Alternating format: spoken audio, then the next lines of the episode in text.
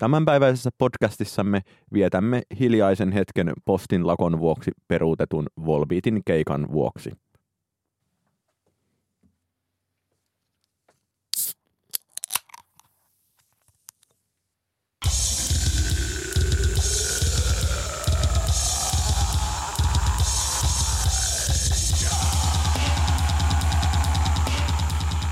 Ja näin minuutilleen oikeaan aikaan alkaa P S Tykitellään populaarimusiikkipodcastin tämän vuosikymmenen toiseksi viimeinen jakso. Toiseksi viimeinen, niin se taitaa olla. Ja sepä tarkoittaa mitäpä muutakaan kuin listahommia. Listahommeleita. Täällä studiossani kanssasi ovat Niko Vartiainen sekä Oskari Onninen.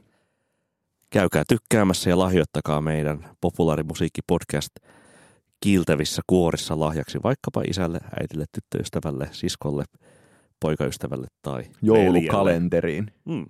Tosiaan tämän podcastin ajatus on, tai tämän nimenomaisen podcast-jakson ajatus on mikäpä muukaan kuin käydä henkilökohtaiset levysuosikkimme läpi päättyvältä vuosikymmeneltä. Sitä meiltä on toivottu, kenties ainakin jotkut, ja sitä me nyt teemme. Käymme läpi, me molemmat Oskarin kanssa heitämme yhteensä kymmenen levyä kukin ilmoille. Viisi niistä ihan täysin ilman mitään sen syvempiä perusteita. Kenties siksi, että kyseisestä artistista tai esiintyjästä on keskusteltu pop-musiikkipodcastimme historiassa jo riittävästi aiemmin, tai ihan vain jostain, tilan puutteen vuoksi. Jostain muusta syystä. Ää, viidestä albumista, eli yhteen siis kummankin esittämästä viidestä albumista, eli yhteensä kymmenestä albumista keskustelemme sitten antaumuksella, tai ainakin viisi minuuttia. Oskari, mikä sinun top äh, kymmenen levyjen tältä vuosikymmeneltä sellainen osio on, jotka haluat vain name-droppailla tässä name-droppailun ilosta?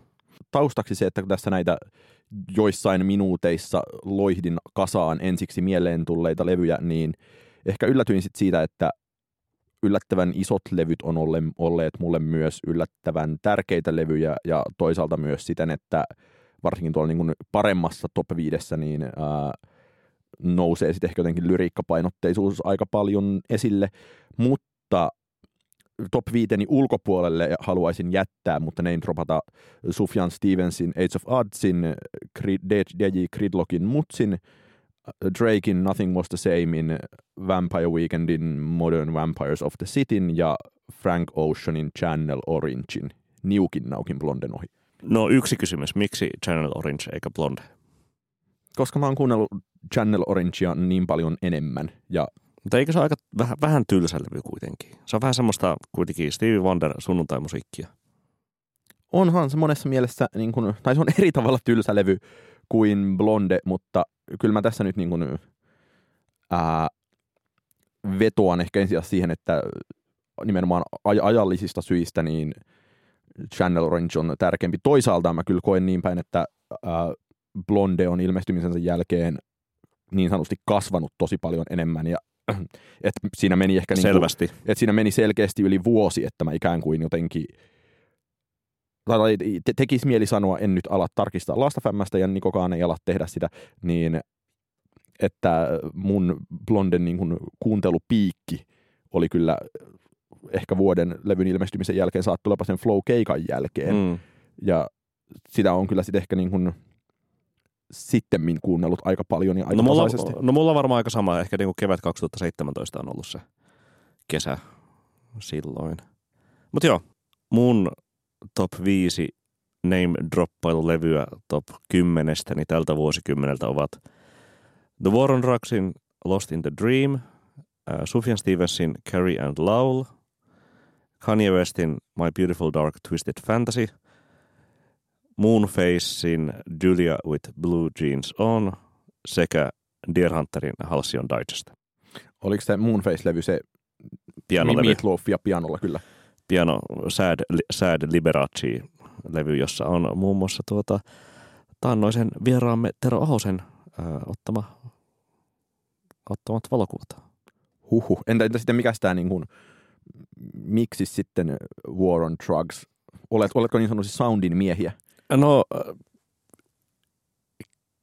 olen ja en, tai ainakin siis War on Drugs mielessä varmasti olen. Äh, tätä soundin kaksituhattakymmenen, tai siis kaksituhattaluvun kahden ensimmäisen vuosikymmenen parhaat suomilevyt listauksen perusteella en ehkä niinkään ole, ole soundin miehiä. Neljä omaa albumia, niin sillä top kolmessa kympissä oli. Mutta musta siis tuota, toi Lost in a Dream on vaan niin loputtoman kuunneltava, nautittava levy, ja, ja se on ehkä niin kuin tämän vuosikymmenen parhainta autoilun musiikkia, ja, ja tuota, äm, ehkä niin kuin yksi lempimuistojani on siihen levyyn liittyen kevät kaksituhattakahdeksantoista, kun ajan muuttokuormaa tavaroitani tuoden Siilinjärveltä Helsinkiin öö, siinä maaliskuun lopussa, kun lunta on vielä Pohjois-Savossa ja Etelä-Savossa ja Päijät-Hämeessäkin vielä jäljellä. Ja sitten se lumiraja alkaa sieltä näkyä ja, ja War on Drugs soi ja maantie kuluu alla ja sitten Helsinkiin saapuessa. Ja keskustapuolueen jäsenkirja polttelee povitaskussa. Helsinkiin saapuessa se ihana päätösraita In Reverse soi ja se on sellainen ihanasti kevääseen sointuva kappale, joka sitten vapauttaa ja päästää menneen talven mennessään. No, näin. Sellaista, juu. Noniin. Tuota, jatkapa ala... siitä sitten saman tien. Mistä, mistä levystä haluat Niko Vartiainen puhua ensimmäiseksi? Laitetaan sekuntikellot tikittämään. Aloitetaan Grimesin Art Angels-levystä. Erinomainen valinta. Öö, kuuntelin sen tänään tässä ensimmäistä kertaa pieneen hetkeen ja olin oikeastaan yllättynyt, mitenkä äm, ajankohtaiselta se tuntui. Öö, tänä vuonnahan Grimes on kutsunut sitä levyä paskaksi, sanonut haastattelussa, että se on ollut piece of crap. Öö, ehkä eri, tai niin, niin hän ainakin haastattelussa sanoi, että, että se vastaanotettiin öö, väärin, tai ainakin hän itse väärin kehysti sen albumin pop-levynä, vaikka se olikin, olikin enemmän sellainen genreharjoitus. Ja siis totta kai se on niin kuin myös genreharjoitus. Ja se voi olla pop-levy ihan, ihan, ihan yhtä lailla.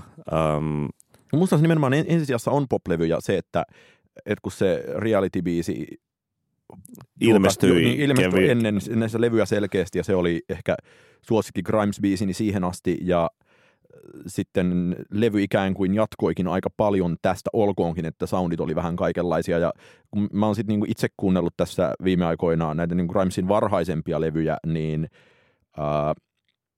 Uh, mulle todellakin tuli nyt niin kuin jälkikäteisessä katsannossa on tullut fiilis, että niin kuin Art Angels on selkeästi parempi kuin ne pari edellistä, ja siis myös se, että niin kuin Visionsia edeltänyt Halfaxa on niin kuin likimain yhtä hyvä oikeastaan kuin Visions, vaikka Visionsilla onkin nämä, niin kuin, silloin se breikkasi ja silloin oli nämä isoimmat singlet siihen asti. Niin, ja siis, mä, siis mun lempikappaleet Visionsilta ei ole ikinä olleet siis ne ne isoimmat hitit, eli Genesis ja Oblivion, vaan, vaan tuota, tuota, enemmänkin Be a Body ja Vowels equals Space and Time, joissa ehkä sitten niissä on niin kuin miellyttävämpi, kiinnostavampi soundi ja rytmiikka, ja, ja sitten mun mielestä ilokseni nimenomaan Art Angels sitten jatkaa niin kuin sellaista, niin kuin, no siis seikkailu, genreharjoitelma seikkailua, Jota, jota vaikka noi biisit sillä niin kuin Visionsilla edusti. Ja sit kun siinä, siinä tota, tota, Art Angelsilla mennään vähän ympäri ämpäri ja sanotukset menee siis niin kuin roolin vaihtelusta ja, ja tuota, tuota, jostain niin kuin Californian Oceans, Ocean Washes Over Me tai, tai Rises Above the Ground Um, lyriikoista jonnekin niin kuin pieneen ilmastonmuutosmaailmaankin, mikä toki tuossa Grimesin tulevalla levyllä Miss Anthropoceenilla tulee olemaan esillä myös, niin, niin tuntuu, että toi levy on silleen paljon, paljon niin kuin koko tätä niin kuin kaksituhattakymmenluvun loppua sekä ääniltään että sanotuksiltaan. Ja se on tosiaan kaksituhattaviisitoista, kyllä, eikä esimerkiksi kaksituhattaseitsemäntoista.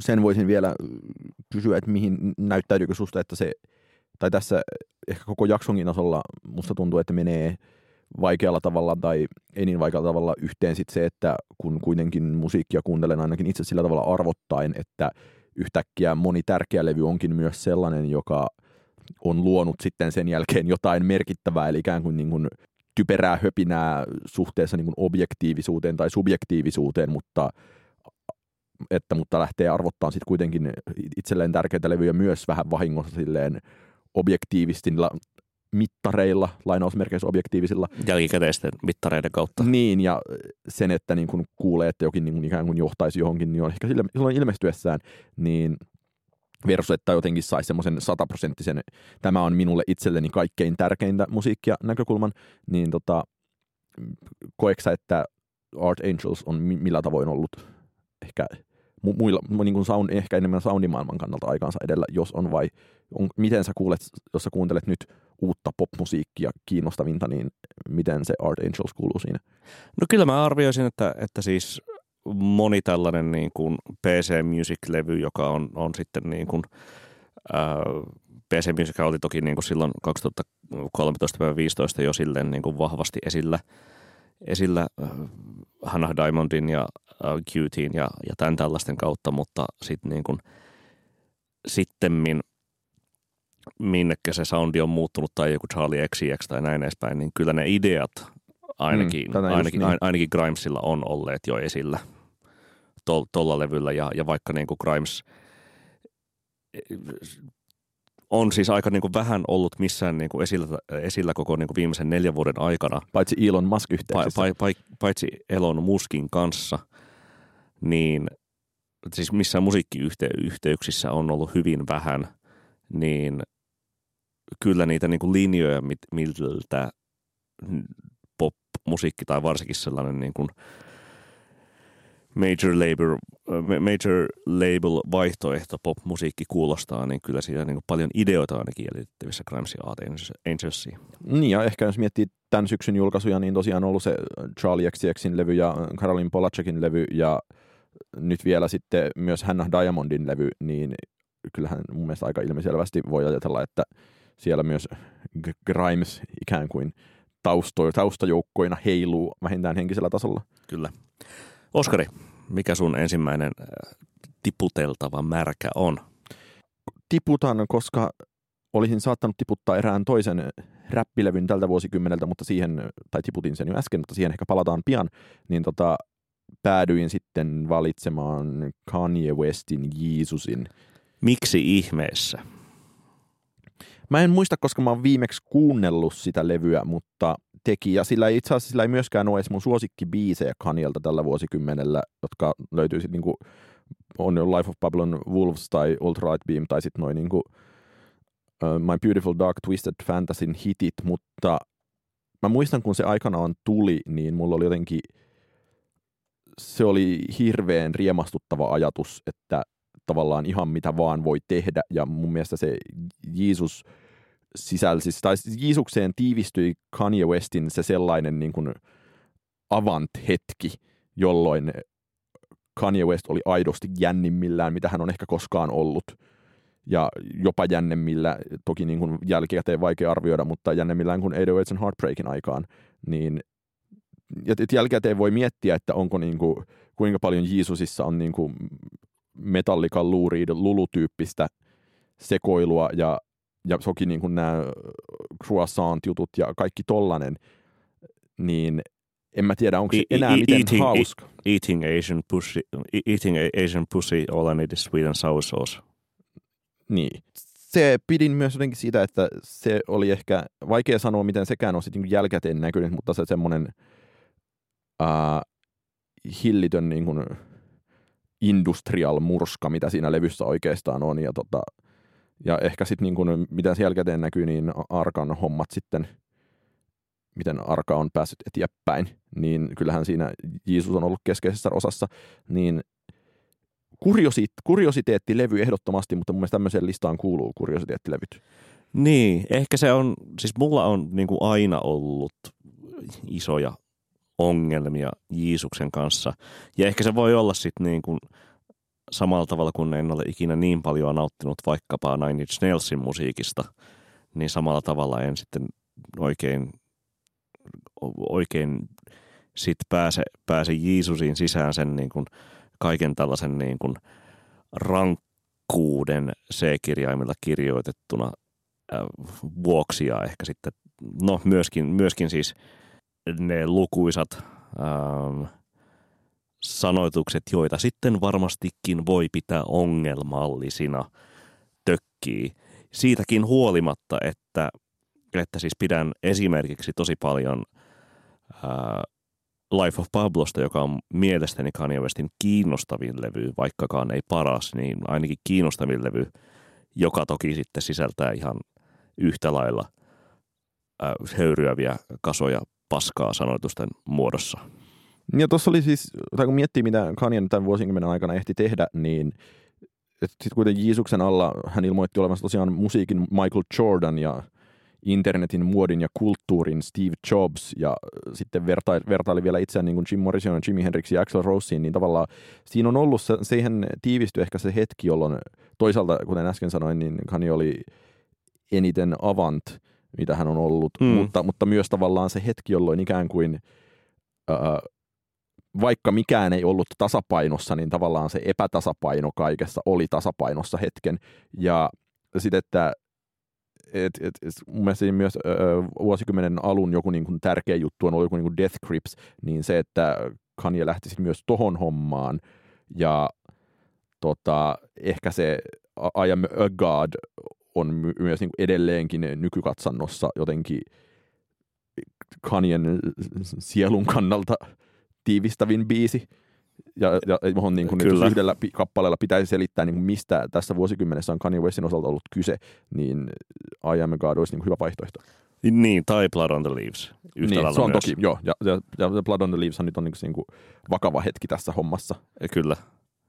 Mutta siis joo, mä allekirjoitan sen, että, että Jeesuksella Kanye on ollut avanteimmillaan My Beautiful Dark Twisted Fantasyllä, puolestaan sitten tällaisen niin kuin megalomaanisimmillaan.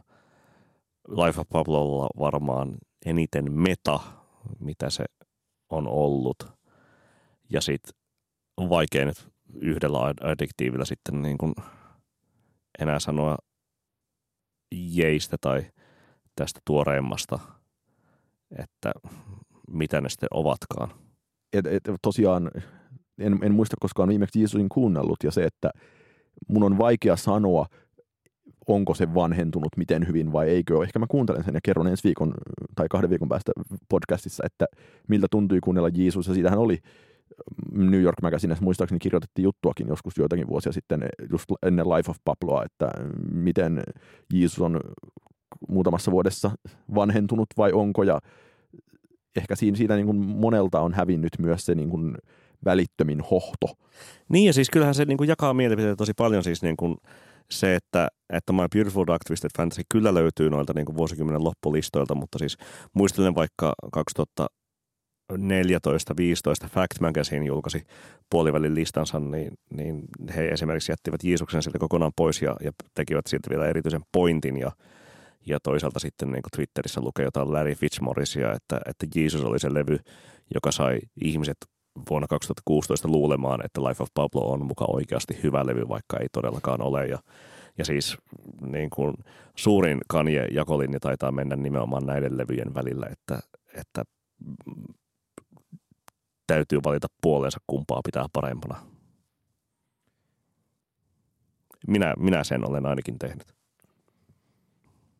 Mun mielestä tässä Jeesusin kanssa ehkä vielä se asia tähän vanhenemiseen liittyy, että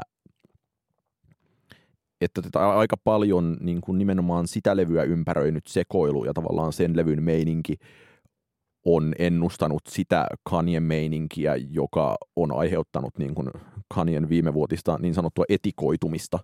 Niin, et, siis, no siis sekä sitä, että, että sitten tätä Trump-sekoilua ja tätä tuota niin kuin... Mutta mut, mä oon edelleen sitä mieltä toki, että se niin kuin Trump-sekoilu on ollut johdonmukaisimpia asioita, mitä Kanye on tällä vuosikymmenellä tehnyt. Millä tavoin? Siis sillä tavoin, että äh, mä kirjoitin tästä Hesarin joskus vuosi kaksi, vuosi kaksi sitten, että kun toi, ver, vertasin siis Kanyea tähän äh, Paul Beatin Booker-palkinnon voittaneeseen The Sell Out-romaanin päähahmoon, jossa niin tavallaan se, että kuinka Kanye tällä Trump-asialla nimenomaan pelaa ja haluaa, ir, haluaa irroittaa afroamerikkalaiset siitä niin kuin orja- orja- uhri... or, orjamentaliteetista. Niin, ja, niin. ja niin kuin tämmöistä uhrinarratiivista, joka on niin kuin, kuten siinä Beatin romaanissakin tavallaan mässäillään sillä, että, että jos, sitä, jos siitä pääsetään irti, niin mitä silloin jää jäljelle. Niin tavallaan tämän niin kuin Beatin romaanin kautta mä kyllä niin kuin pystyn perustelemaan tämän niin kuin Trump-homman tosi säännönmukaisena. Onko sulla vielä jotain sanottavaa Jeesuksesta tähän perään? Ei ole.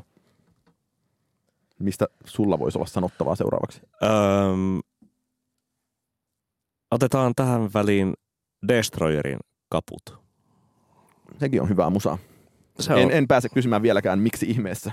Se on, se on siis tosi hyvä ja ehkä niin kuin mä tähän halusin nostaa sen siksi, että äm, ehkä edelleen Dan Bejar on, on yksi parhaita ja aliarvostetuimpia laulunkirjoittajia, mitä englanninkielisessä maailmassa on, koska kun katsoo sitä kaarta, ja mä pidin jo kaksituhattakuusi vuoden Destroyer's Rubiesia mestariteoksena, ja, mutta kun katsoo sitä kaarta, mitenkä se on edennyt, toki silloin kaksituhattayksi oli jo niin kuin yksi erittäin hyvä levy, äh, Street Hawk A Seduction, ja sitten siitä oli This Night ja joku muu tällainen välityö siinä välissä. Mutta sitten Destroyer's Rubies, Trouble in Dreams, Kaputt, äh, Poison Season. Siitä se pari vuoden takainen Ken oli jo vähän laskua siitä, siitä niin kuin tosi korkeasta yleistasosta. Ja nyt ensi vuoden alussa ilmestyvä How We Met ainakin singleen perusteella jatkanee tätä, tätä upeaa kaarta. Että tässä on niin kuin yli parinkymmenen vuoden ura, josta vajaa viisitoista vuotta sellaista tosi, tosi korkealaatuista tykitystä. Niin, fani puhuu. Niin, fani, fani puhuu täällä ja Destroyerista ei puhuta tarpeeksi, koska paitsi että ne, ää, ne sanotukset on toki niin kuin, ne voi jättää oman arvoonsa tai niistä voi sitten poimia ää, rusinat. rusinat ja impressionistisia pikku, pikku runon säkeitä, joita joita kenties runouden tapaan pieninä hetkinä pohdiskella itsekseen, mutta se kehityskaari myös, mitä sitten sieltä tapahtui melko Bowie hankidorimaisesta rockista, jota vielä Street Hawk A Seductionilla ja Rubiesilla nähtiin, sitten sinne Trouble in Dreamsin A O R-meininkeihin, sitten tänne niin kuin upeaan kliimaksiin, mitä kaksituhattakymmenluvulla on nähty. Leonard Cohen-mainen syntikkapoppi sieltä niin kuin kahdeksankymmentäluvun saksofonien ja ää, nauhattomien bassojen uumenista.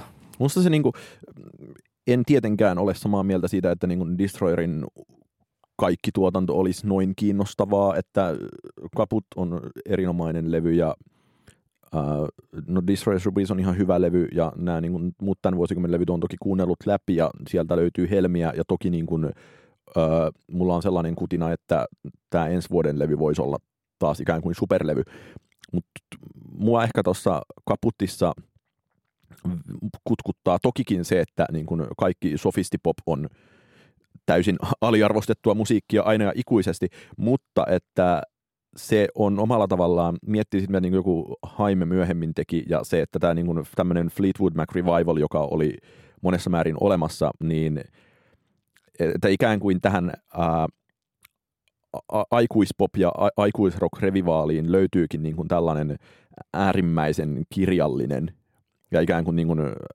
pitkälle älyllistetty ja niin kuin oman nostalgiansa tosi selkeästi tiedostava, kun miettii vaikka Kaputtin nimibiisiä puoli, niin Se on ehkä se niin kuin ydinpointti siinä. Ja mitä me vaikka vuosi sitten juteltiin nimenomaan itse mytologisoinnista ja kaikesta sitä, mitä artistit saattaa harrastaa.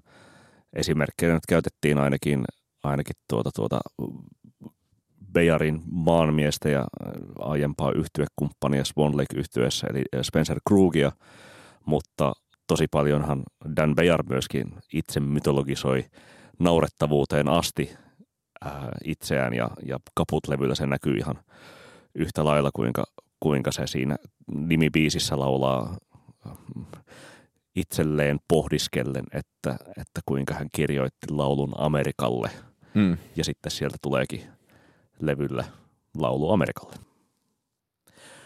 Kaputt on ihana levy siksi, että si- siinä siis on mahtava tunnelma läpi levyyn, sellainen, mikä siinä tuota kansikuvassakin ää, van, on vangittu harmaa, mutta sinänsä valo, valoisa ja toiveikas ja mennyttä nostalgisella, mutta ei sinne jumittava. Oskari.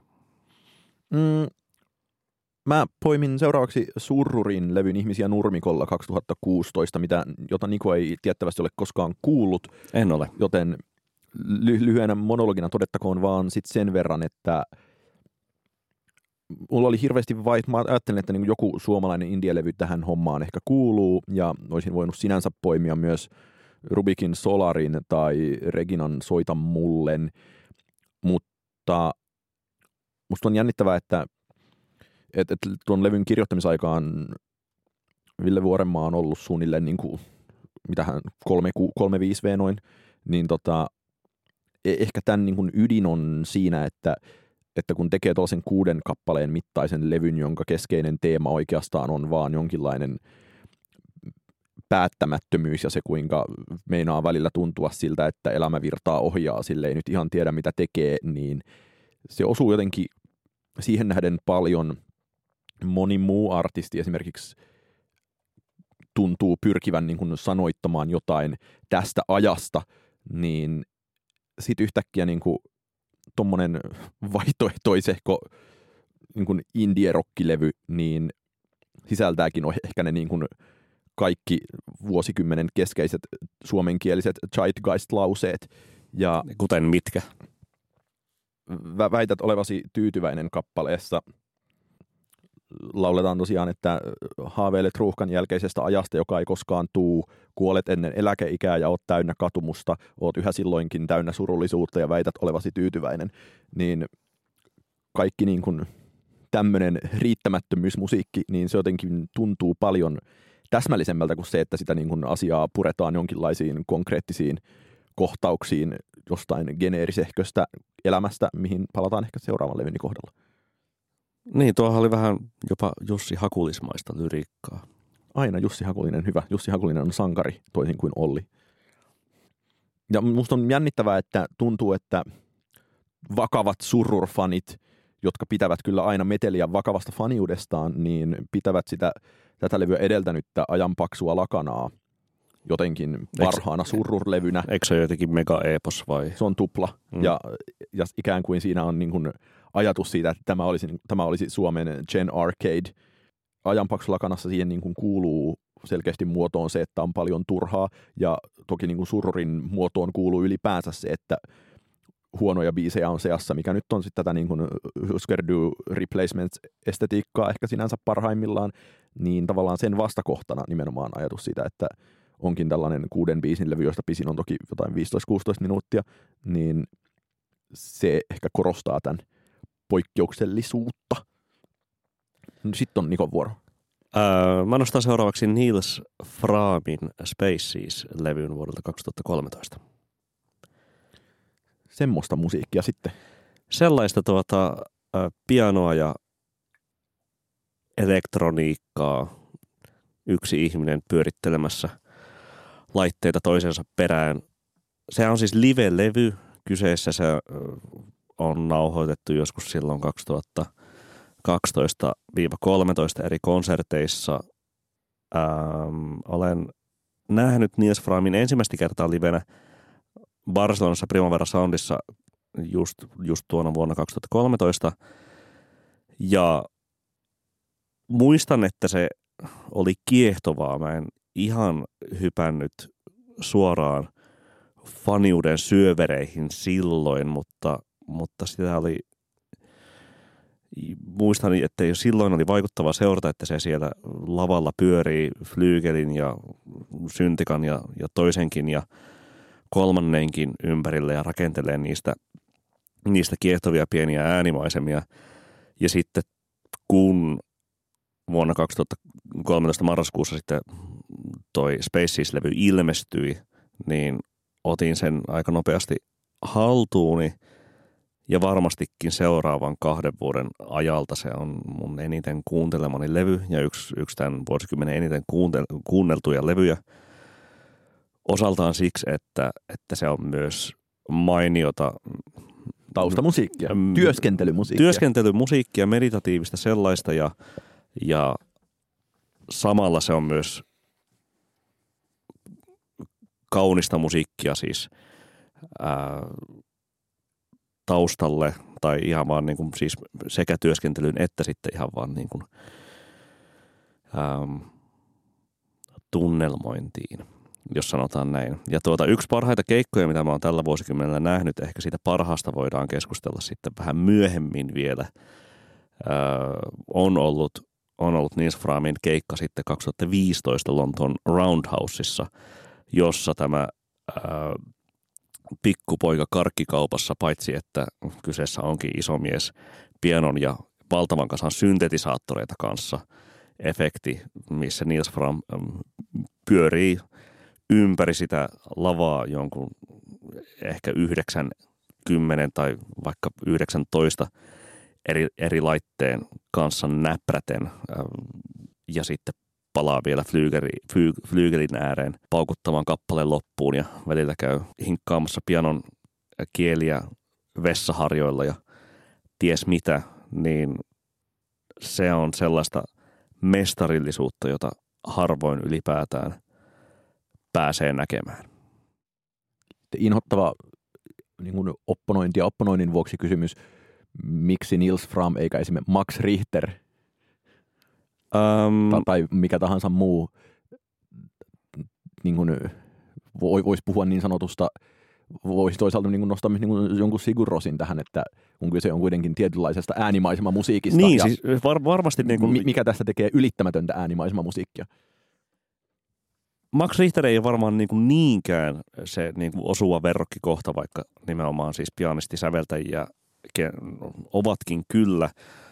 Ähm, Mutta, mutta sitten toi niin kuin Sigur Rós vertaus sinänsä osuu siis. Paljon, paljon siis niin kuin vaikka jos kuuntelee Spacesiä, niin voi nähdä sellaisia yhty, yhtymäkohtia ää, jossain avaruudellisimmissa, atmosfäärisimmissä palasissa sitten sinne jonnekin niin kuin Sigur Rósin suuntaan. Ja se bändi puolestaan muuhun ei ole ikinä niin hurjasti vedonnut, vaikka Agetis Byrjun onkin kaunis levy. Siinä on, siinä on siis upea, ehkä ne, ehkä ne niin kuin sävellykset ja kontrastit ja toisaalta sitten se virtuositeetti, joka sitten muhun myös niin kuin livenä teki vaikutuksen Nils Frahmin soitannassa, on ehkä se isoin, isoin syy Aa, näille perusteille. Eli paras fiilis, eli se kun menee katsomaan keikalle ja tulee kiksit siitä, että ne soittaa niin hyvin. Mä, siis toki Kyllä. Se on, se on mahtava juttu ja se tapahtuu ehkä liian harvoinkin, mutta tota... Välillä se tapahtuu. Kyllä. Menkää katsomaan Nils Frahmin keikkaa, jos on mahdollisuus. Ja odotellaan sitä, että joku järkevä taho sen tänne buukkaisi hinnasta huolimatta. Oskari. Mä voisin seuraavaksi puhua tai nostaa Sannin eponyymin levyn. Ja tää tuntui jotenkin tosi itsestään selvältä, että kun nyt piti kun äänestää siihen soundin kovin soundimaisen lopputulokseen johtaneeseen äänestykseen näitä vuosituhannen parhaita suomalaisia levyjä, niin mä laitoin Reginan Puutarha-trilogian ykköseksi ja tämän Sannin levyn kakkoseksi. Ja mun mielestä niin kun paras peruste tälle on toki se, että minkä tässä podcastissa jo aiemmin mainittiin, että oliko tämä ensimmäinen valtavirtaan pyrkivä P C Music-levy missään, mutta mun mielestä toi on ylivoimaisesti suomalaisen suositun popmusiikin zeniitti, mitä tällä vuosikymmenellä on tapahtunut, ja se ei ole missään nimessä ehkä virheetön, siinä on vähän tylsempiä biisejä, siinä on vähän niin kuin toisaalta liikaa niin sanottuja sannimaneereja. Jotka, mm, eli, sama, eli mitä ne ovat? No kököhköjä kielikuvia tai äh, jotenkin asioiden tuomista elämän kokoisiksi ja elämän tasolle nimenomaan niin kuin detaljien kautta, mutta sitten samaan aikaan siinä on, että mitähän vittua ja sinkku ja kakarakukkara ja mitähän muita niitä siis niin kuin aivan niin kuin ällistyttävän hyviä biisejä on. Ja mä muistan, mä olin suhtautunut tosi no sellaisella niin kuin varovaisella mielenkiinnolla niihin kahteen aiempaan Sanni-levyyn, ja kun tää ilmestyi, niin se oli aivan niin kuin, että mahtavaa, että joku tekee viimein tällaisen. Ja mä myönnän myös sen, että nimenomaan tämän levyn jälkeen on taas ollut tosi helppo pettyä suomalaiseen valtavirtapoppiin tosi paljon, koska ikään kuin rima nousikin kerralla sen verran ylös, että sitten moni tuntuu siihen nähden niin kuin puuhailulta ja semmoiselta, että ei ikään kuin oltaisi ihan tietoisia siitä, mitä ollaan tekemässä. Mistä sä luulet, että tämän levyn mm, rohkeus tai rajoja ja rikkovuus on johtunut? Ehkä eniten siitä, että kyllä se, tai siinä kuului niin selkeästi se P C Musicin vaikutus, joka oli tosi tuoreissa, sitten myös niin kuin ehkä Jamie X X:in In Color-levyn vaikutus. Ja millä tavoin? No se Hanksolon tuotanto oli hyvin, tai mä muistan, mä arvioin tuon levyn Hesariin, niin musta oli hauskaa, että siitä tuli mieleen siis A G Cookin ja Carly, Carly Rae Jepsenin Supernatural-biisi. Daniel, Daniel Harlen ja. Da, Daniel Harlen ja Carly Rae Jepsenin Supernatural-biisi, ja mä olin ihan varma, että niinku tää on joku refe-biisi, ja sitten kävin katsomassa, että jahas, että ei kun tämä levy on ollut oikeastaan valmis jo ennen kuin tämä nimenomainen biisi on esimerkiksi ilmestynyt, niin tota, se, on, se, oli, se on ollut hämmästyttävällä tavalla ajanhermolla, ja tavallaan se, sen jälkeen myös niin kuin Sannin tekemisiin on joutunut suhtautumaan niin kuin ylikriittisellä silmällä, koska se potti, oli, potti on räjäytetty siinä määrin, ja se on ollut henkilökohtaisesti niin tärkeää musiikkia tuollaista, niin sitten ei kestä epäonnistumisia tai mokia samalla tavalla kuin ehkä monen muun kohdalla.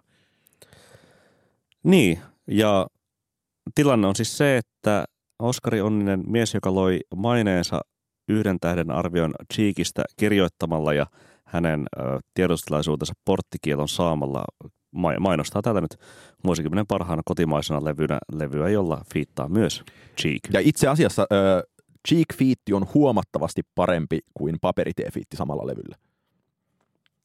Mitäs Niko sitten saisi olla? Puhutaan sitten Drakein Nothing Was the Sameista. Joo, tämän mä olisin ottanut Yeezusin tilalle omaan top viiteenikin toki, ellei tota Niko olisi ehtinyt ensin. Ja tuota, tässä on ehkä vähän sama kuin siinä tuota Surrur-keskustelussa äsken, että, että mä en ole ihan selvillä siitä, mistä syystä, todennäköisesti muusta kuin siitä syystä, että Take Care ilmestyi ensin ja sai ihmiset Draken mukaan ää, jo vuonna kaksituhattayksitoista sen kappaleella, mutta mä en ihan ymmärrä, että mistä syystä se on Take Care eikä Nothing Was the Same, joka mainitaan sitten niin kuin jokaisella vuosikymmenen parhaat levyt listalla parhaana Drake-albumina. Tämä toistuu aika, aika usein, ja siis mun täytyy itse toki sanoa, että olen lähtenyt kunnolla Drakein mat- messiin vasta tuota, tämän levyn myötä. Tämä ilmestyi just silloin kaksituhattakolmetoista syyskuussa. Olin, olin muuttanut Pekingiin ja vietin siellä syksyä ja ajattelin, että testataapas mikäs tämä tuota, mitäs Drekkonen nyt, nyt meille tarjoaa. Ja tämä on niin kuin, mun mielestä siis, se teki vaikutuksia heti alkuunsa silloin, mutta se on myös siis Draken levystä selvästi helpoiten soimaan laitettava. Se avausbiisi Tuscan Letter on jo no, hänen tuotantonsa parhaita ja, ja yli, ylivertainen taidonnäyte siinä, niin kuin, että, että osaahan se tyyppi myös räpätä eikä vain olla R and B-poika. Mulle tuli siis just äsken tänne kävellessäni kuuntelin Nothing Was the Samea ja tavallaan nautin Tuscan Letterin kohdalla siitä ajatuksesta, että, että, että se on niin, kuin niin albumin avausbiisin muotoinen kappale, ja joka ikään kuin asettaa kulissit valmiiksi, niin kuin jo ihan niin kuin tavallaan sampleiltään, niin kuin sävellykseltään. Niin tota, ja toki niin kuin sama juttu mulla, että niin kuin hyppäsin kyllä Draken kelkkaan tässä vaiheessa, ja edelleen niin kuin tosi paljon ehkä tärkeämpi levy on Nothing Was the Same kuin tota Take Care oli. Ehkä Take Carella on niin kuin nykyään ajattelisin, että on parempia biisejä ja myös samaan aikaan niin päin, että niin kuin Nothing Was the Samein jälkeisiä Drake-levyjä niin on, niitä ei ole jaksanut kuunnella ikään kuin levyinä yhtään samalla tavalla. Ja, pitää paikkansa. Ja jotenkin mä just silloin pian sen jälkeen, kun tämä levy oli ilmestynyt, tosiaan tein Imageen tätä juttua J V G:stä ja on jäänyt mieleen, kuinka, tai taitaa siinä jutussakin mainita, että kuinka kuunneltiin niiden keikkapakussa Hold On We're Going Homea ja Ville Kalle jotenkin niin kuin riemuit siitä, että tämä on meidän sukupolven Sting. Ja, joo. Ja et, et jotenkin se, tuossa levyssä on, vaikka siinä on tietynlainen modi, niin siinä on, se on ihastuttavalla tavalla nimenomaan niin kuin semmoisen niin aikuis, aikuisrock-helppo rap-levy, joka... Todellakin. Ja, ja niin kuin mennään sitten kuitenkin niin kuin tunnelma eikä mättö edellä tai niin kuin... No, sehän on se vastaava niin kuin hengailumusaa. Sehän on niin kuin siis Toton nelonen, mutta rap-musiikissa. Niin, siis noinkin voi sanoa. Öm, ja siis niin kuin Take Careissä pidän siitä joo, mutta siis niin kuin harvoin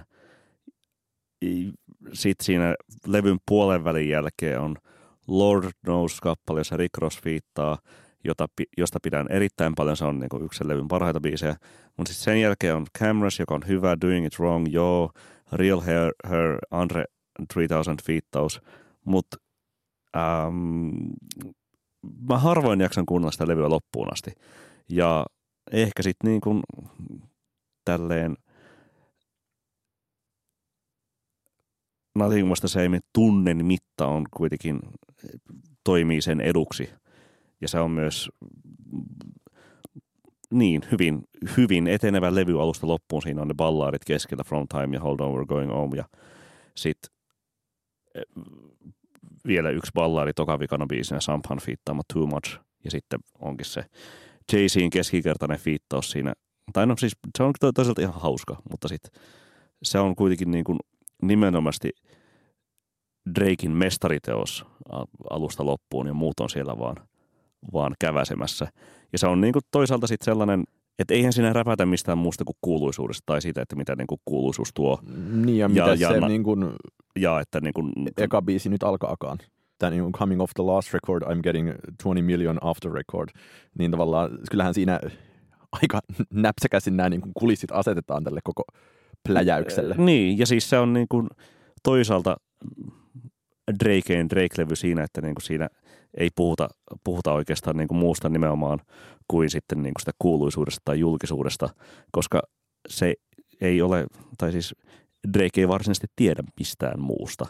Ja tämä oli siis se niin kuin ajatus, minkä Simon Reynolds kaksituhattakuusitoista erinomaisen Drake-kirjoituksessaan esitti siinä Views-levyn julkaisun alla, että, että koska niin kuin räpissä niin kovasti himoittu autenttisuus ää, kuvastuu Drakeissä nimenomaan niin, että, että koska autenttisuus on sitä, että kirjoittaa mistä tietää, eikä niin kyllä. Drake tiedä mistään muusta kuin kuuluisuudesta. Oskari. Seuraavaksi valitsen tietenkin Lorden melodraamalevyn. Tai tietenkin näitä listoja nyt miettii aina sen verran, että onko niin kuin mielekästä mahduttaa Sanni ja Lorde samaan top viiteen, mutta ehdottomasti on. Mä Miksei? Mm. Mä, mä kuuntelin ton tänään läpi ja, ja, ja se, että kun tuossa, siinä oli Pitchforkissa nyt vastikään niin näitä vuoden loppuesseinä vuosikymmenen loppuesseitä nimenomaan siitä, kuinka popista tuli Indiata ja Indiasta poppia, niin nähdäkseni toi Lorden levy osuu kyllä ihan jotenkin niin kuin vuosikymmenen parhaalla tavalla sellaiseen niin kuin diipin ja emotionaalisen kriitikkomusiikin, mutta samaan aikaan myös tota, niin kuin tosi valtavirta ja niin kuin Spotify-megahittikelpoisen popin sweet spottiin. Ja se, musta on jännittävää se, että niin kuin sekä Draken kohdalla tai siis tai, tai Lorden kohdalla tai ehkä niin kuin... Ja oikeastaan myös sellaisen sweet spottiin, mitä sitten niin kuin Billie Eilish Mm, vi- vielä, vielä siis tällaisilla niin kuin A S M R-soundeilla ryydittäen tekee, että on niin kuin tällaisia, jos kuuntelee sitä Billie Eilishin uutta biisiä, mm. niin se sävellyksellisesti voi olla silleen niin kuin aika hyvin tota, niin kuin melodraman levyn Brighter in the Dark-tyyppistä tyyppistä kamaa, vähän ehkä niin kuin pienillä soundimuutoksilla, mutta balladeja kuitenkin samaan tapaan kuin melodramalla on, on balladeja. Ja sitten se jotenkin kokonaisteema nyt on silleen, silleen Robynin jälkeistä popmusaa, että, että, että katsotaan asioita taaksepäin ja mietitään, mitä ne on, ja niin kuin nuoruus meni ja semmoinen niin kuin, ää, hyvin jotenkin se, sen tyyppistä melankolista poppia, joka on niin sanotusti sydäntäni lähellä. Ja tota, musta oli jännittävää, että en mä jotenkin... Jos mä tutkin, miten olen itse ehkä musiikkia kuunnellut tämän vuosikymmenen aikana, niin tavallaan aina olen ollut tosi kiinnostunut sinänsä myös popista, mutta mä huomaan sitten vaikka niin kuin Lorden kohdalla sen, että, että se varsinainen hurahdus tapahtui sitten nimenomaan vasta tuossa melodramavaiheessa, eikä sitten niin esimerkiksi tota, uh, Pure Heroinin kohdalla. Ja toki myös sitten mä kävin Tukholmassa katsomassa melodramakiertuetta, joka oli kyllä niin kuin tosi paska. Miksi? Siinä jäi semmoiset... Niin kuin vähän niin kuin taidekoulumeiningit, ja niin kuin, että se ei ollut ikään kuin valmis vielä niin isoon paikkaan kuin Annekset, joka on mitä kolmetuhatta sinne mahtuu, niin tota, et, et, mutta se ei ole niin kuin tota levyä haitannut sit yhtään, ja tosi taas niin kuin olen jaksanut tosi paljon kuunnella sitä, ja tavallaan nimenomaan miettisi vaikka Billie Eilishia, tai niin kuin miettisi jotain Sannia, tai niin kuin, melkein mitä vaan, niin siitä... Niin kuin sen niin kuin henkinen toteemi kuuluu siellä taustalla. Ja joo, mä olisin tavallaan voinut tähän niin kuin popmusiikkislottiin valita myös vaikka Carly Rae Jepsenin Emotionin, mutta tavallaan mulle oli hirveän tärkeää, että tuossa on niin kuin erilainen, tosi erilainen sävy kuin sit niin kuin tämmöisessä puhtaimmassa höttöpopissa. Niin, kyllä. Ja siis ehkä se Lorden niin kuin isoin ansio, tai siis paljon siellä niin kuin ansioita on, mutta yksi iso ansio pop-musiikkikentälle tässä vuosikymmenen loppupuolella jo sieltä niin kuin Pure Heroinista lähtien on ollut se, että Lorden tekemä musiikki on kuitenkin sit, äm, niin, niin kuin hyvin rakennettua ja fiksua, niin se on myös nostanut tasoa sille, että kuinka niin kuin tehdään popmusiikkia ja että kuinka niin kuin, äm, kuinka paljon rikkaampaa ja runsaampaa se sitten on verrattuna samoihin aikoihin ihan kumpana tahansa vuonna kaksituhattakolmetoista tai kaksituhattaseitsemäntoista julkaistuihin, sanotaan vaikka Katy Perryn biiseihin, jotka on toki niinku isoja ja isosti tuotettuja, mutta joissa sitten niinku, totta kai ei ne niinku samalla kentällä operoi, mutta siis niinku se, että, että nyt niinku populaarimusiikkikentän ja sen kuulijoiden pirstaloituessa soittolista kuratointi aikana, niin, niin se sellainen niin kuin, ää, siis vä, vä, väsyttää se, toki se diskurssi siitä, että, että Lorde on niin kuin wise beyond her years ja näin edespäin, mutta se niin kuin tällainen syvällisesti rakennettu poppi pääsee aivan eri tavalla esiin ja se myös nostaa sitä rimaa ylipäätään.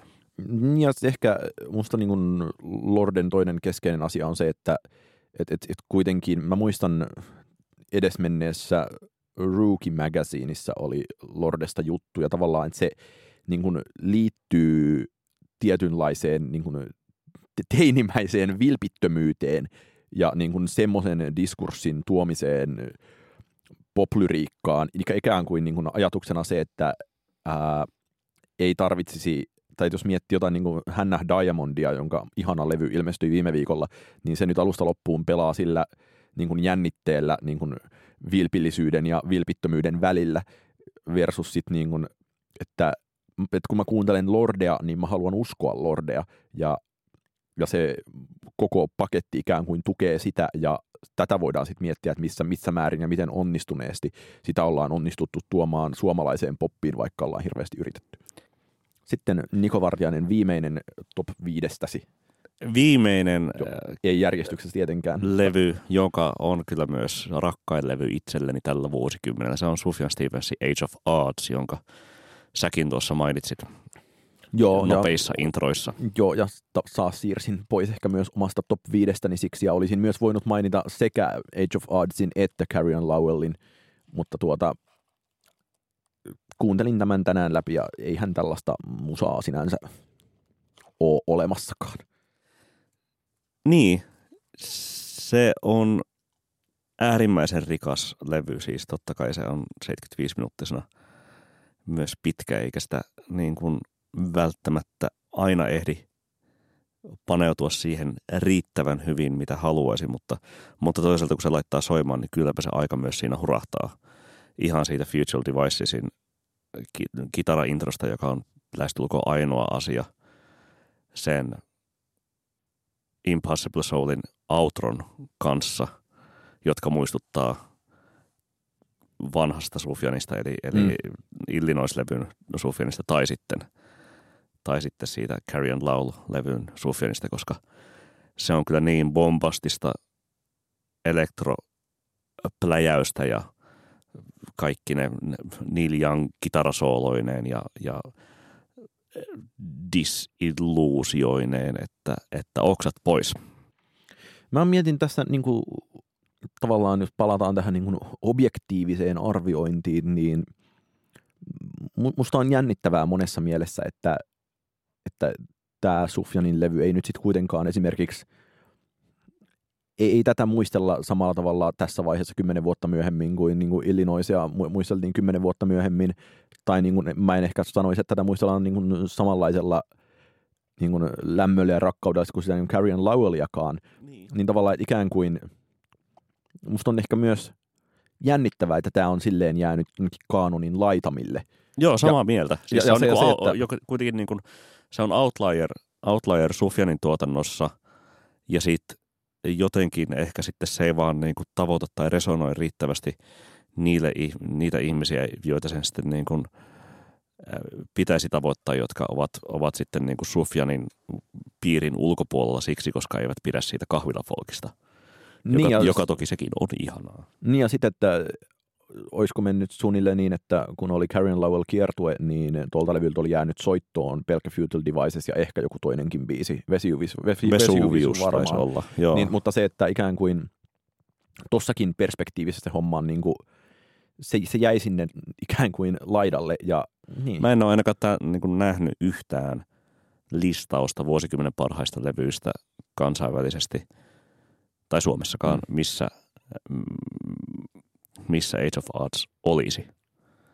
Ja ehkä se on niin kuin, en mä keksi sillä muuta syytä kuin se ää, räjähtävä poikkeuksellisuus sitten Sufjanin tuotantoon niin nähden. Ja se, että se nimenomaan niin kuin, kuitenkin Carrion Lowell oli sitten paluu muotoon.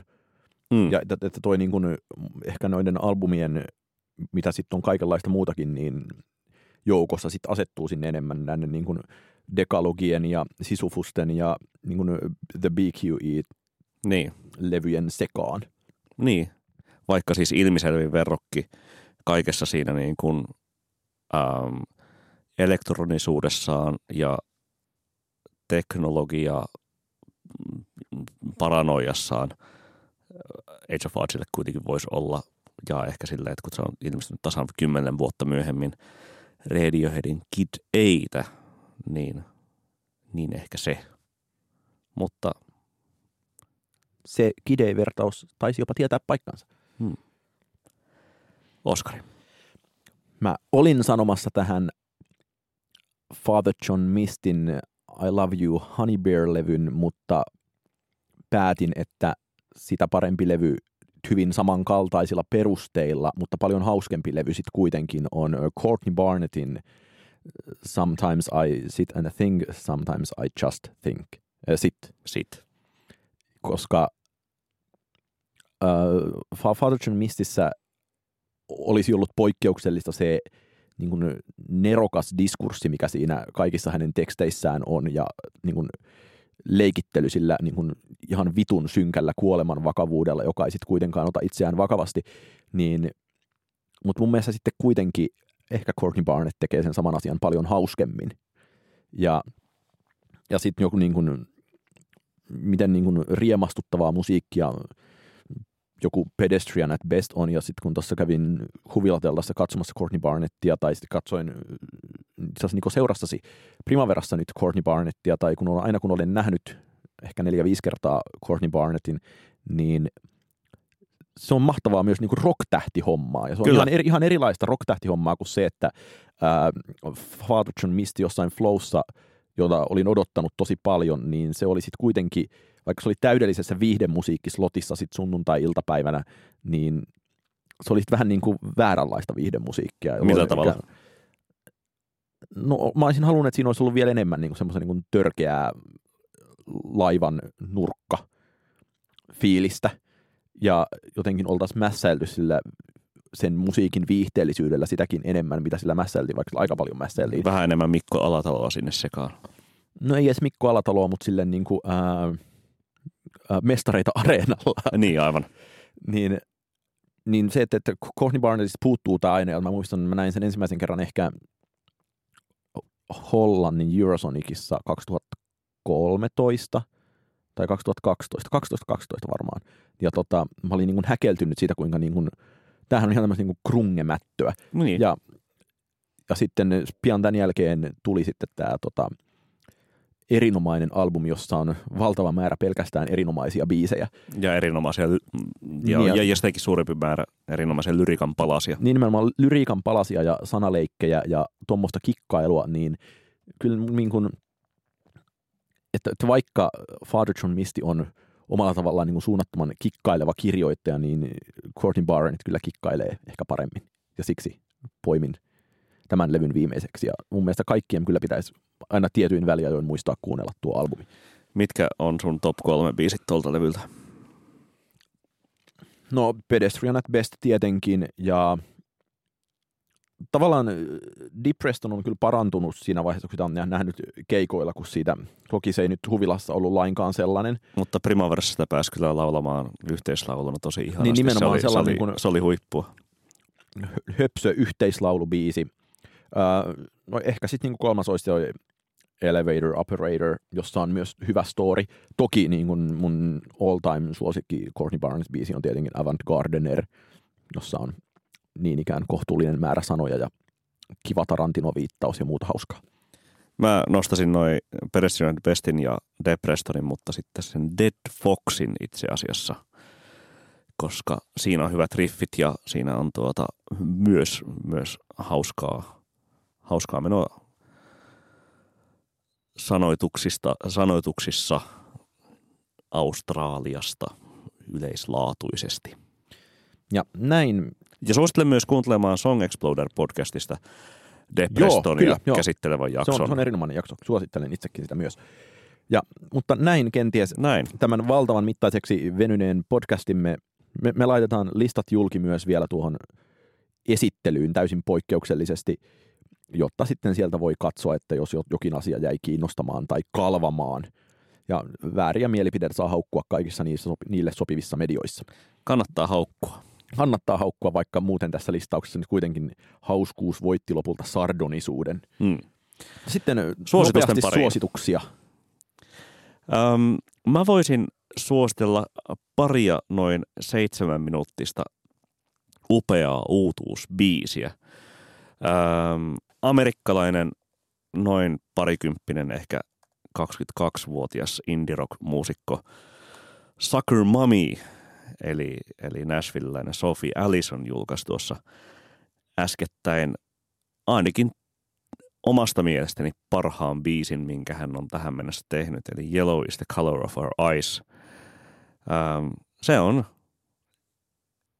indie-rockia isolla iillä ja rllä ja, ja isolla pensselillä maalattu niin, että siinä on alku, keskikohta ja loppu, ja loppu onkin sitä vähän pidempi. Toinen tällainen tuota, ähm, omasta mielestäni moni voi, joku voi olla eri mieltä, mutta uransa parhaan biisin aivan hiljattain julkaissut ja, ja tuota, tuota, oma mielipiteeni voi olla vähäpätöinen, koska en tunne artistin uraa niin hirveän läpikohtaisesti, mutta Joni Ekman julkaisi tässä uuden singlen Kaupunki, joka sekin on siinä melkein kahdeksan minuutin mitassa ja, ja on menty powerpopista tai garagesta tonne enemmän Dire Straitsin ja sofistipopin ja no Destroyerinkin suuntaan. Sen biisin kohdalla mua kyllä harmittaa se, että sitä ei ole tuotettu tarpeeksi kalliin oloisesti.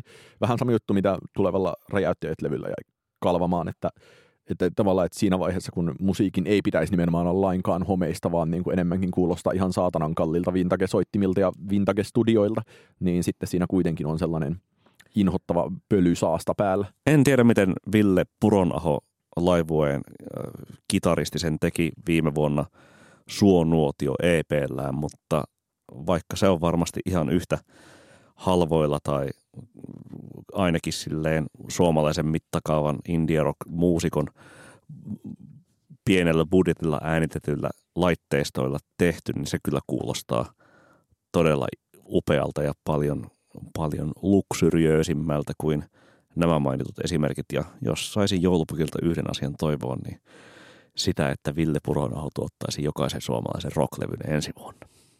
Tai ainakin tässä mittakaavassa, mitä Joni Ekman ja, ja Räjäyttäjät, mitä, mitä heistä puhutaan. Oskari.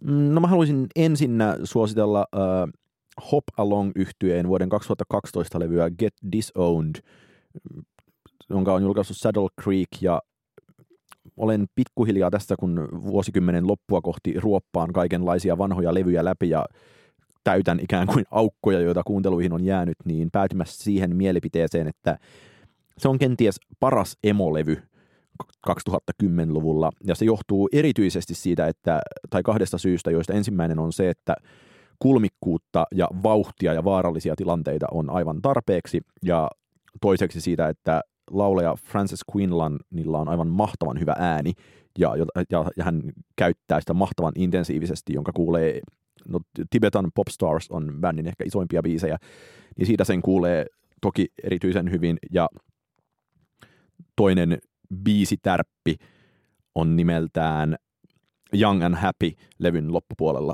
niin siinä on, siinä on tarpeeksi sitä At the Drive-inia, vaikka se kuitenkin on niin kuin ikään kuin Midwest-emoa jossain määrin. Ja sen lisäksi haluaisin suositella lisää musiikkia vuosikymmenen alkupuolelta, nimittäin A$AP Rockin sekä debyytti E P:tä, äh, debyytti mixtapeä äh, Live Love A$AP ja debyytti albumia Long Live A$AP, jotka eivät ole kyllä lukuisten vuosien kuluessa vanhentuneet ehkä tuntiakaan.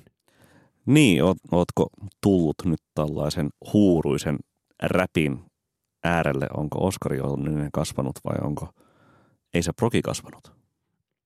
Siis syy, miksi mä en ole näitä hirveästi kuunnellut koskaan, on liittyen eniten siihen, että esimerkiksi tämä Long Live A$AP ei ole koskaan, äh, siis Live Love A$AP ei ole koskaan ollut Spotifyssa. Ja että et, toki niin kuin singleen verran on ollut tuttua, mutta nyt jotenkin on lähtenyt kiinnostelemaan, plus että niin kuin Clams Casinosta on toki niin kuin, olen pitänyt aina suuresti, ja sitten tuolla on kuitenkin kaikkia muuta hirveää ja ihanaa kuin Adiemus-sämpleä. Öö, Oletko kuunnellut sitä Testing-levyä? En, mutta tämä nyt ehkä etenee tästä, tämä A$AP-projekti. Kuuntelin sen tuossa joku aika sitten, kun eksyin jollekin satunnaiselle räppifoorumille, ja sitten siellä jotkut ihmiset tästä väitteli, että tämä on paras, ja toinen sanoi, että ei ole, tämä on paskaa ja, ja näin edespäin. Öm, sehän on vähintäänkin kiinnostava levy. Se ei ole välttämättä ihan hirveän hyvä levy, mutta siinäkin on sisällä myös kaikenlaista törkeää, kuten Moobin Se Moby-biisihän on ihana. Joo. Por- Porcelain sample ja näin, näin edespäin. Mutta vähintäänkin kiinnostavaa, että hän, hän tuollaiseenkin testailuun lähti. Mutta, mutta siis en ole hirveämmin kuunnellut niitä tuota, viime vuosina niitä kahta, kahta Asaproki-levyä, mitkä tässä mainitsit. Ähm, muistan pitäneeni niistä, tai varsinkin siitä Live Love A$APista. Ähm, se, se Live Love A$AP tavallaan, kyllä se ostaa puolelleen heti sen niin kuin ensimmäisen kolmen sekunnin aikana, kun palaa se biisin silleen koko vuosikymmenen kokoinen biitti lähtee. Ja se, mikä muutenkin... Mutta, mutta ehkä siis siinä niin kuin se alku on tosi räjähtävä, siis se, siitä niin kuin palaa se, palaa se peso, bass, what's up, uh, purple swag. Ehkä sekin sitten vähän niin kuin lopahtaa, mutta uh, laitetaan soimaan. Ehkä sekin voi olla sellaista autoilumusiikkia. Joo, ja se, mikä muutenkin niin kuin, tälleen kuitenkin popmusiikin enemmän kuin rap-musiikin, jos tämmöinen jaottelu sallitaan, niin ystävänä on ilahduttanut noissa, että niissä on tosi paljon tosi hyviä melodisia koukkuja, jotka tavallaan jaksavat pitää kaltaiseni ää, lyriikkoja, lyriikkoihin keskittymään kykenemättömän tylsimyksen ikään kuin kiinnostuneena. Siis sä aiemmin tässä mainitsit, että, että moneen levyyn, vaikkapa just Courtney Barnettiin tai Lordeen päätymisen peruste on se, on juuri ne sanoitukset. Joo, mutta se liittyy sitten myös siihen, että niitä kuuntelee eri tavalla kuin silleen, että tässä näpertää kolmessa kymmenessä välilehdessä kaikenlaista ja kirjoittelee juttuja ja mölisee internetissä ja vastailee puheluihin ja tekee tollasta. Mutta niin sen tuota... sijaan, että räppäri räppäisi ja mölisisi sinun korvaasi nopeaan tahtiin erilaisia riimejä, niin se on liian vaikeaa, niinkö? Ei vaan, siis kaikki on ihan yhtä vaikeaa, että tosiaan niin kuin havahduin muuten toissapäivänä siihen, että J V G:n häissä kappaleessa kertosäkeessä viitataan siihen, että siellä tosiaan niin kuin toiset on niissä myymälöissä töissä, eikä sille, että se myymälä olisi vaan jokin niin kuin sattumanvarainen J V G-mäinen riimi. riimi. Näin. Hyvä. Ensi jaksossa, tämän vuosikymmenen viimeisessä jaksossa, käymme sitten läpi tämän vuoden parhaita albumeita, kenties myös kappaleita. Siinä sitten muuta kuin P S. Tykitellään.